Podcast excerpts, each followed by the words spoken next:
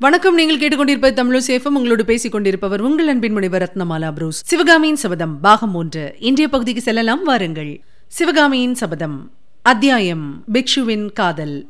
அஜந்தா குகையில். புலிகேசியின் உணர்ச்சி மிகுதியையோ கண்ணீரையோ கவனியாதவராய் புத்த பிக்ஷு கீழ்வானத்தில் மிதந்து வந்த பூரணச்சந்திரனை பார்த்து கொண்டே மேலும் கூறினார். அந்த கிராதகர்கள் என்னை நீ என்றே எண்ணிக்கொண்டு பிடித்து போனார்கள். வனப்பிரதேசங்களை எல்லாம் தாண்டி அப்பால் கொண்டு போனதும் என்னை குதிரை மேல் ஏறச் சொன்னார்கள். நான் குதிரை ஏறத் தெரியாமல் தவித்ததை பார்த்ததும் அவர்களுக்கு சந்தேகம் உண்டாயிற்று. நான் பாசாங்கு செய்கிறேனோ என்று அவர்கள் முதலில் எண்ணினார்கள். பிறகு உண்மையாகவே எனக்கு குதிரை ஏறத் தெரியவில்லை என்று அறிந்ததும் அவர்களுடைய தலைவன் என்னை என்னவெல்லாமோ கேள்விகள் கேட்டான். என்னுடைய விடைகளை கேட்டு அவர்கள் திகைத்தார்கள். உன்னுடைய காதுகளில் நீ குண்டலம் போட்டுக் கொண்டிருந்தாய். அதற்காக துவாரங்களும் இருந்தன. என் காதுகளில் துவாரமே இல்லை என்பதை பார்த்ததும் அவர்களுக்கு நான் நீ இல்லை என்பது நிச்சயமாய் தெரிந்துவிட்டது. உன்னை பிடிக்க முடியாததனால் ஏற்பட்ட கோபத்தை எல்லாம் என் பேரில் காட்டி உபத்திரவப்படுத்தினார்கள். ஆ அவர்கள் அப்போது சாட்டையினால் என்னை அடித்த அடியின் தழும்புகள் இதோ இன்னும் இருக்கின்றன என்று புத்த பிக்ஷு தம் முதுகை தொட்டு பார்த்து கொண்டார். ஐயோ அண்ணா அந்த தழும்புகளை பார்த்து எத்தனையோ நாள் நான் தூக்கமின்றி தவித்திருக்கிறேன். ஆனால் அதையெல்லாம் எதற்காக இப்போது ஞாபகப்படுத்துகிறாய்? என்று புலிகேசி அலறினார். தம்பி உனக்கு ஞாபகப்படுத்தவில்லை. எனக்கு நானே ஞாபகப்படுத்திக் கொள்கிறேன் அதையெல்லாம் இன்றைக்கு எண்ணி பார்த்தால் எனக்கு மனக்கஷ்டம் உண்டாகவில்லை.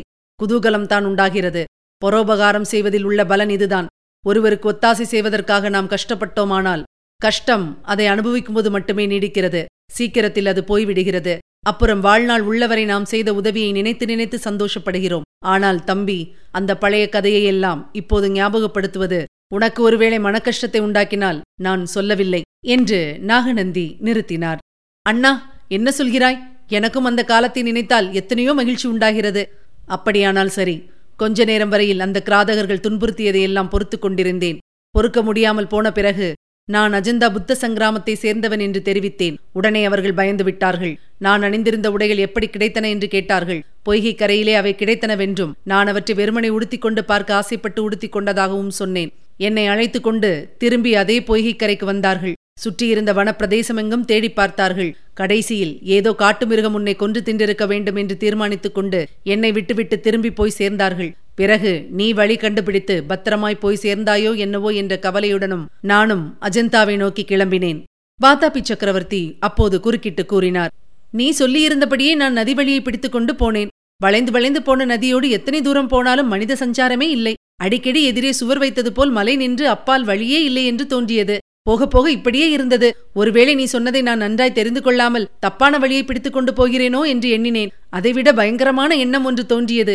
நீ ஒருவேளை என்னை ஏமாற்றி விட்டாயோ? சித்தப்பன் மங்களேசனிடம் போய் சமாதானம் செய்து கொண்டு ராஜ்யம் ஆள பார்க்கிறாயோ என்று நினைத்தேன். கடைசியில் அஜந்தாவின் அற்புத சித்திர குகைகளை அடைந்தேன். நீ சொன்னபடியே அங்கு யாரோடும் பேச்சு கொடாமல் சிற்பியின் சீடனாக நடித்து காலம் கழித்துக் கொண்டிருந்தேன். ஒரு வாரம் கழித்து நீ வந்து சேர்ந்தாய். உன்னுடைய கதையை கேட்டு உன்னுடைய முதுகில் இருந்த காயங்களையும் பார்த்துவிட்டு உனக்கு நான் மனத்தினால் செய்த அநீதியை எண்ணி ஓவென்று அழுதேன். தம்பி என் விஷயத்தில் உன்னுடைய மனம் அப்போது கூட முழு நிம்மதி அடையவில்லை. சங்கிராமத்தின் தலைமை பிக்ஷு நம்மை ஒருநாள் சேர்ந்தாற்போல் பார்த்துவிட்டார் நாம் நதியில் தனி இடத்திற்கு சென்று குளித்துக் கொண்டிருந்த போது அவர் பார்த்தார் உன்னை பற்றி விசாரித்தார். நான் உண்மையை சொன்னேன். அஜந்தா சட்டத்துக்கு நேர் விரோதமாக அந்நியனாகிய உன்னை நான் அங்கே கொண்டு வந்ததற்காக என்னை எவ்விதம் தண்டிப்பாரோ என்று பயந்தேன். ஆனால் குரு என்னை கோபிக்கவும் இல்லை தண்டிக்கவும் இல்லை. அன்று சாயங்காலம் அவருடைய தலைமை விகாரத்தில் ஒருவரும் வராத சமயத்தில் நம்மை அழைத்து வைத்துக் கொண்டு நம்மை பற்றிய கதையை சொன்னார். அதை கேட்ட பிறகு உன்னுடைய மன நிம்மதி இன்னும் அதிகமாக குலைந்தது. தம்பி என் விஷயமாக உன் உள்ளத்தில் பொறாமை தீ மூண்டு வரவர பெரிதாகி கொழுந்து விட்டெறியத் தொடங்கியது.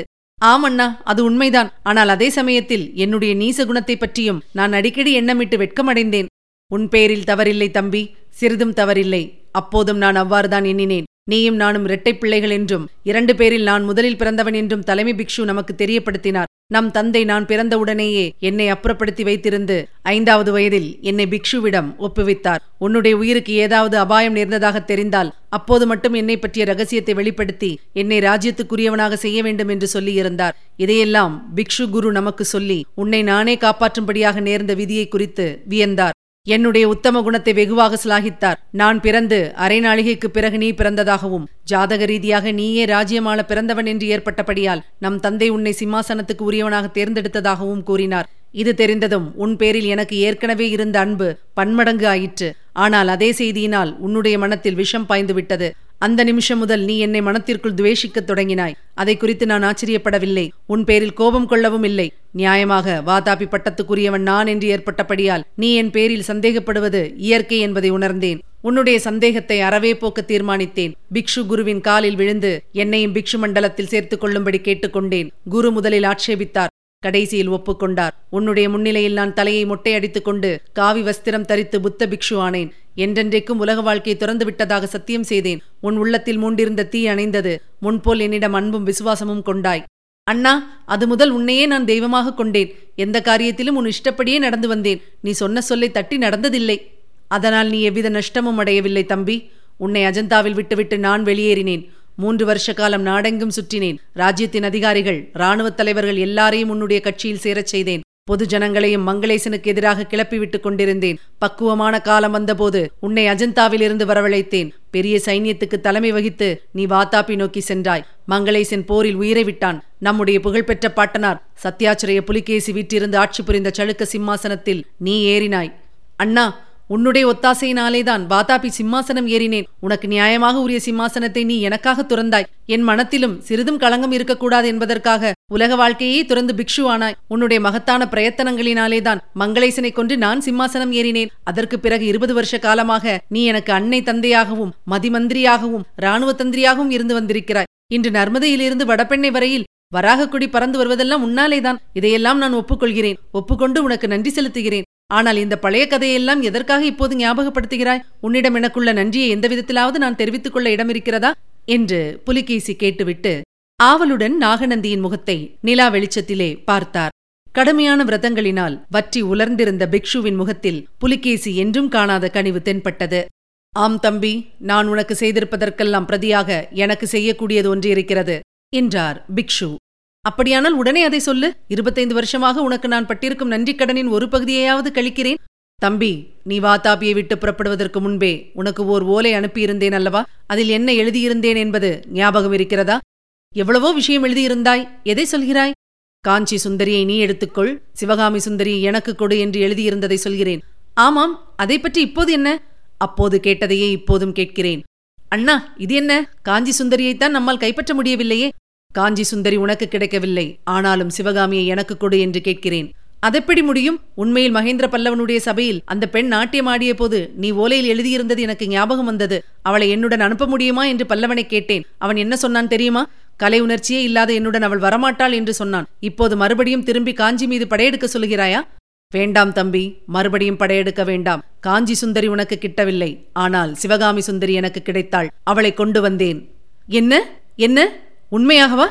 தம்பி அவளுக்காகவே நான் உன்னைப் போல வேஷம் தரித்தேன். அவள் தந்தையின் உயிரை காப்பாற்றினேன். சிவகாமிக்காகவே படைத்தலைமை வகித்து மகேந்திர பல்லவனுடன் மணிமங்கலத்தில் போர் செய்தேன். அவளை முன்னிட்டே போரை நடுவில் நிறுத்திவிட்டு பின்வாங்கினேன்.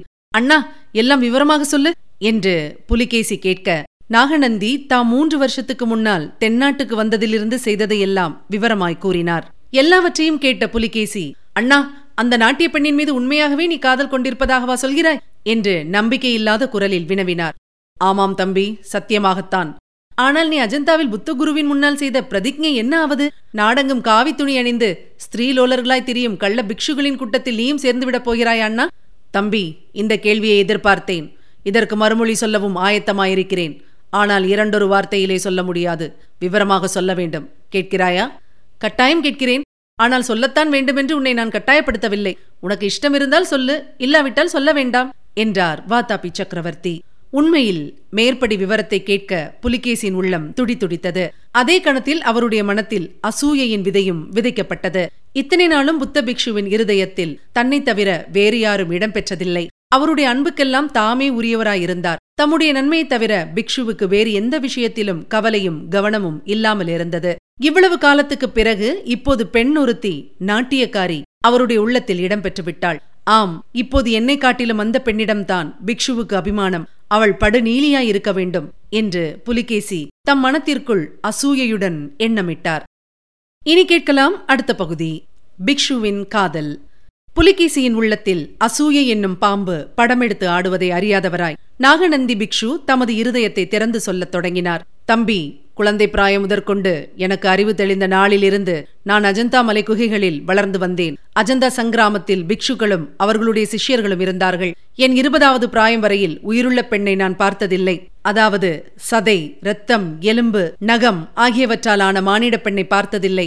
ஆனால் ஜீவனுள்ள பெண்களை பார்த்திருக்கிறேன். ஒருவனுடைய இறுதி அந்தரங்கம் வரைக்கும் ஊடுருவி பார்க்கும் சக்தி வாய்ந்த விசால நயனங்களுடைய பெண்களை பார்த்திருக்கிறேன். மானிட குலத்துக்கு எட்டாத தெய்வீக சௌந்தரியம் வாய்ந்த மடமங்கையர்களை பார்த்திருக்கிறேன். அழகுக்கு அழகு செய்யும் திவ்ய ஆபரணங்களை அணிந்த அணங்குகளை பார்த்திருக்கிறேன். தங்கள் கூந்தலில் மலர் அணிந்ததனால் அம்மலருக்கு அழகை தந்த பெண்களை பார்த்திருக்கிறேன். சாந்தம் குடிகொண்ட பெண்களையும் கருணை வடிவான பெண்களையும் மினுக்கி மயக்கும் மோகினி ரூபம் கொண்ட மாயப் பெண்களையும் பார்த்திருக்கிறேன். இவர்களையெல்லாம் அஜந்தா விகாரங்களில் உள்ள சுவர்களிலேயே பார்த்தேன். மகா சைத்திரிகர்களான பிக்ஷுக்கள் தீட்டிய அற்புத சித்திர வடிவங்களிலே பார்த்தேன். அந்த சித்திர வடிவங்கள் எல்லாம் என்னை பொறுத்தவரையில் உயிருள்ள ஸ்திரீ புருஷர்கள்தான். நான் அவர்கள் அருகில் சென்றதும் என்னை அவர்கள் வரவேற்பார்கள். முகமன் கூறுவார்கள் ஷேமம் விசாரிப்பார்கள். அவர்களுடன் நானும் மனம் விட்டு பேசுவேன். அவர்களுடைய ஷேம லாபங்களை விசாரிப்பேன். வெளி உலகத்து விஷயங்களை பற்றியெல்லாம் அவர்களிடம் கேட்பேன். மௌன பாஷையில் அவர்கள் மறுமொழி சொல்வார்கள். இப்படி நான் தினம்தோறும் பார்த்து பேசி பழகிய சித்திர வடிவங்களுக்குள்ளே முக்கியமாக ஒரு பெண்ணின் வடிவம் என் சிந்தையை கவர்ந்திருந்தது.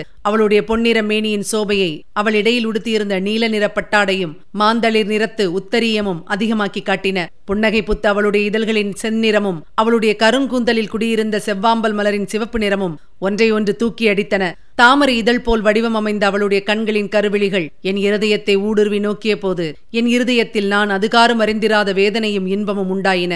அந்த சித்திர உருவம் தீட்டப்பட்டிருந்த விகாரத்தில் எந்த பக்கத்தில் எந்த மூலையில் நின்று பார்த்தாலும் அந்த பத்மலோசனியின் கண்கள் என்னையே நோக்குவது போல் இருந்தன. அவ்வளவு அற்புத வேலை திறமையுடன் யாரோ ஒரு சைத்ரீக பிரம்மா அவ்வுருவத்தை தீட்டியிருந்தார். அந்த சித்திரத்தை வரைந்து முன்னூறு வருஷங்களுக்கு மேல் ஆகியிருந்த போதிலும் வர்ணங்கள் சிறிது மங்காமல் நேற்று எழுதியவை போல் விளங்கின. அந்த சித்திர பெண்ணின் உருவத்தில் இன்னொரு விசேஷம் இருந்தது. அவள் இடை வளைந்து நின்ற நிலையும் அவளுடைய கரங்களும் கழுத்தும் அமைந்திருந்த தோற்றத்தில் காணப்பட்ட நெளிவும் அவள் ஏதோ ஒரு விசித்திரமான காரியத்தில் ஈடுபட்டிருக்கிறாள் என்பதை புலப்படுத்தின ஆனால் அவள் என்ன செய்து கொண்டிருக்கிறாள் என்பது எனக்கு புலப்படவில்லை. என் மனதிற்குள் எவ்வளவோ யோசனை செய்தும் அதை என்னால் அறிய முடியவில்லை. கடைசியில் சைத்ரீக பிக்ஷு ஒருவரை கேட்டேன். அவர் அந்த பெண் பரதநாட்டியம் ஆடுகிறாள் என்று சொன்னார். பிறகு பரதநாட்டியம் என்றால் என்னவென்று தெரிந்து கொள்ள விரும்பினேன். பரத சாஸ்திரம் என்னும் ஒரு நூல் இருப்பதாக தெரிந்து கொண்டு அந்த நூலை சம்பாதித்து படித்தேன். பரதநாட்டிய கலையின் பல அம்சங்களையும் நன்கு தெரிந்து கொண்டேன். இதற்கு பிறகு அந்த ஓவிய கண்ணி என் உள்ள காட்சியில் பரதநாட்டியம் ஆடத் தொடங்கினாள். பரதநாட்டிய கலைக்குரிய பலவித தோற்றங்களிலும் அவள் காட்சியளித்தாள்.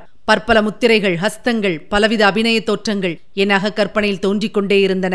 பகலிலும் இரவிலும் சதா சர்வகாலமும் அந்த கற்பனை பெண் என் உள்ளத்தை கொள்ளை கொண்டிருந்தாள். அப்போதுதான் எனக்கு முதன் முதலில் வெளி உலகத்துக்கு போக வேண்டும். நாடு நகரங்களில் வாழும் ஸ்ரீ புருஷர்களை பார்க்க வேண்டும் என்ற ஆசை உண்டாயிற்று. ஒருவேளை அந்த மாதிரி உண்மையாகவே ஒரு பெண் எங்கேனும் இருக்கலாம் அல்லவா என்ற சபலம் ஏற்பட்டது. இந்த ஆசை காரணமாகவே அஜந்தா நதி வழியை பிடித்துக்கொண்டு வெளியே வந்து மலையடிவாரத்து கானகங்களிலே நான் சுற்ற ஆரம்பித்தேன். அப்போதுதான் தம்பி ஒரு நாள் உன்னை பார்த்தேன். பேச்சு மூச்சிட்டு கிடந்த உன் உடம்பில் பிராணனை ஊட்டினேன். அது முதல் என் மனப்போக்கில் ஒரு மாறுதல் உண்டாயிற்று. சித்திரத்தில் பார்த்து கற்பனையில் நான் வளர்த்து வந்த பெண் சிறிது சிறிதாக என் உள்ளத்திலிருந்து மறையலானாள். அவள் இருந்த இடத்தில் நீ வந்து சேர்ந்தாய். நீ என் சொந்த உடன் பிறந்த சகோதரன். என்னுடன் இரத்த தொடர்புடையவன் என்பதை அறிந்த பிறகு என் இருதயத்தில் அந்த சித்திர நாட்டியக்காரிக்கு சிறிதும் இடமில்லாமல் போய்விட்டது. தம்பி சிறிது காலத்துக்கெல்லாம் நீயும் நானும் அஜந்தா மலை குகையை விட்டு வெளியேறினோம். நீ வாத்தாப்பி சிம்மாசனம் ஏறினாய். நீயும் நானுமாக எத்தனையோ யுத்தங்கள் நடத்தி ஜெயித்தோம். எத்தனையோ ராஜ தந்திரங்களையும் இராணுவ தந்திரங்களையும் கையாண்டு வெற்றி பெற்றோம். துங்கபத்திரையிலிருந்து நர்மதை நதி வரையில் சளுக்க சாம்ராஜ்யம் படர்ந்து தழைத்தது உத்தராபத ஹர்ஷவர்தன சக்கரவர்த்தியும் வராக கொடியைக் கண்டு அஞ்சலானார். இந்த நாட்களில் நான் ஏற்றுக்கொண்டிருந்த பிக்ஷு விரதத்தை நிறைவேற்றுவது எனக்கு கொஞ்சமும் கஷ்டமாயில்லை. வாதாபி நகரத்திலும் மற்றும் நான் யாத்திரை செய்த பட்டணங்களிலும் கிராமங்களிலும் எத்தனையோ ஸ்திரீகளை நான் பார்த்தேன். அஜந்தா குகை சுவர்களில் நான் பார்த்த சித்திரப்பெண் வடிவங்களோடு ஒப்பிடும்போது இந்த மானிட பெண்கள் அழகற்ற அவலட்சண வடிவங்களாக தோன்றினார்கள். அந்த சித்திர பெண்களை பார்த்து அவர்களுடைய அழகை வியந்த கண்களினால் இந்த சாதாரண மானிட ஸ்திரீகளை பார்க்கவே முடியவில்லை. உலகத்திலே மனிதர்கள் எண்ணத்திற்காக ஸ்திரீகள் மீது மோகம் கொண்டு பைத்தியம் பிடித்து அலைகிறார்கள் என்று வியந்தேன். தம்பி ஒருவர் பின் ஒருவராக நீ ஆறு பெண்களை மணந்தபோது உன்னுடைய பரிதாப நிலையை குறித்து இறங்கினேன். இத்தனை நேரம் மௌனமாயிருந்து கேட்டுக்கொண்டிருந்த புலிகேசி இப்போது குறுக்கிட்டு கூறினார் ஆமண்ணா அதையெல்லாம் நினைத்தால் ஏன் அந்த பைத்தியக்காரத்தனங்களில் இறங்கினோம் என்று எனக்கும் ஆச்சரியமாகத்தான் இருக்கிறது. என்ன செய்யலாம்? எங்களுக்கெல்லாம் அனுபவித்த பிறகுதான் புத்தி வருகிறது. நீயோ பெண்மோகம் என்பது எவ்வளவு அசட்டுத்தனம் என்பதை முன்னதாகவே கண்டுகொண்டு விட்டாய். புலிகேசி சக்கரவர்த்தி இவ்விதம் கூறியபோது அவருடைய தொனியில் சிறிது பரிகாசம் கலந்திருப்பதாக தோன்றியது. ஆனால் அறிவு கூர்மை மிக படைத்த பிக்ஷுவுக்கு அச்சமயம் அது தெரியவில்லை. அவர் மேலும் கூறினார் இல்லை தம்பி இல்லை. உன்னுடைய புகழ்ச்சிக்கு நான் அருகனல்ல. நீங்கள் எல்லாரும் பட்டு அனுபவித்த பிறகு உண்மையை கண்டு கொண்டீர்கள் ஆனால் நானோ எத்தனையோ காலம் துறவரத்தை அனுஷ்டித்த பிறகு யவன பிராயத்தை எல்லாம் இழந்துவிட்ட பிறகு ஒரு பெண்ணின் காதலுக்கு பயமானேன் ஆனால் என்னுடைய காதல் மற்ற உலக மாந்தரின் காதலை ஒத்ததன்று. அதை பற்றி சொல்வதற்கு முன்னால் நான் காதல் வயப்பட்ட வரலாற்றை சொல்லிவிட வேண்டும். வடக்கே ஹர்ஷ மகா சக்கரவர்த்தியுடன் நாம் ஓர் உடன்படிக்கைக்கு வந்து நர்மதைக்கு தெற்கே அவருடைய சைன்யங்கள் வருவதில்லை என்றும் வாக்குறுதி பெற்ற பிறகு தென்னாட்டு படையெடுப்புக்கு முன் ஆயத்தம் செய்வதற்காக சென்றேன். தென்னாடெங்கும் பௌத்த மடங்களும் ஜைன மடங்களும் ஏராளமாக இருந்தபடியால் என்னுடைய வேலை மிகவும் சுலபமாயிருந்தது. காஞ்சி ராஜவிகாரத்திலே கூட நமக்காக வேலை செய்யும் பிக்ஷுக்கள் கிடைத்தார்கள். பிறகுதான் உனக்கு சைனியத்துடன் கிளம்பும்படி ஓலை அனுப்பினேன். அனுப்பிவிட்டு நான் மதுரைக்கு பிரயாணப்படுவதற்கு முன்னால் என் வாழ்க்கையிலேயே முக்கியமான சம்பவம் நிகழ்ந்துவிட்டது. தம்பி சளுக்க சாம்ராஜ்யத்தின் விஸ்தரிப்புக்கான வேலைகளில் நான் பூரணமாக ஈடுபட்டிருந்த போதிலும் இடையிடையே சிற்ப சித்திரக்கலைகளில் என் மனம் செல்லாமல் தடுக்க முடியவில்லை. காஞ்சியில் சில அற்புதமான சிற்பங்களை பார்த்தேன்.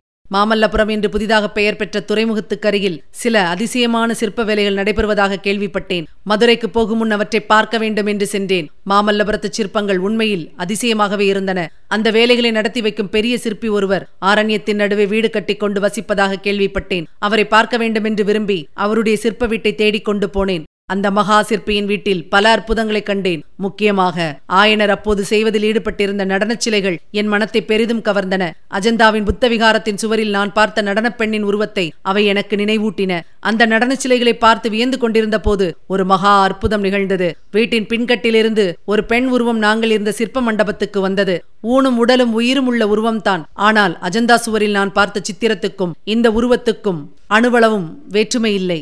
அதே பூரணச்சந்திரனை ஒத்த முகம் பொன்னிற மேனி அதே வர்ணமுள்ள உடைகள் நெஞ்சை ஊடுருவி பார்க்கும் நீண்ட நயனங்கள் கூந்தலை எடுத்து கட்டியிருந்த விதமும் அப்படியே. சற்று நேரம் நான் காண்பது உண்மையான தோற்றமா அல்லது சித்தப்பிரமையா என்று பிரமித்திருந்தேன். அந்த உருவம் அதன் செவ்விதழ்களை சிறிது விரித்து அப்பா இந்த சுவாமிகள் யார் என்று கேட்ட பிறகுதான் இதெல்லாம் உண்மை என்று உணர்ந்தேன். ஆயன சிற்பி என்னை பார்த்து இவள் என்னுடைய மகள் சிவகாமி. இவளுடைய நடனத் தோற்றங்களைத்தான் நான் சிலை வடிவங்களாக அமைக்கிறேன் என்றார். சற்று நேரத்துக்கெல்லாம் சிவகாமி நடனமாடினாள். தம்பி அந்த நேரம் முதல் இந்த உலகமே எனக்கு புதிய உலகமாக மாறிவிட்டது. இவ்வுலகில் யுத்தத்தையும் ராஜதந்திரங்களையும் ராஜ்ய பாரத்தையும் விட முக்கியமான காரியங்களும் இருக்கின்றன என்பதை உணர்ந்தேன். அஜந்தா அடிவாரத்தில் உன்னை சந்திப்பதற்கு முன்னால் சில காலம் அங்கே நான் கண்ட நடன சித்திரம் எப்படி என் உள்ளத்தை கவர்ந்ததோ அல்லும் பகலும் அதே நினைவாக இருக்கச் செய்ததோ அதே மாதிரி இப்போது சிவகாமியின் உருவம் என் உள்ளத்தை கவர்ந்தது. உள்ளத்தை மட்டுமா?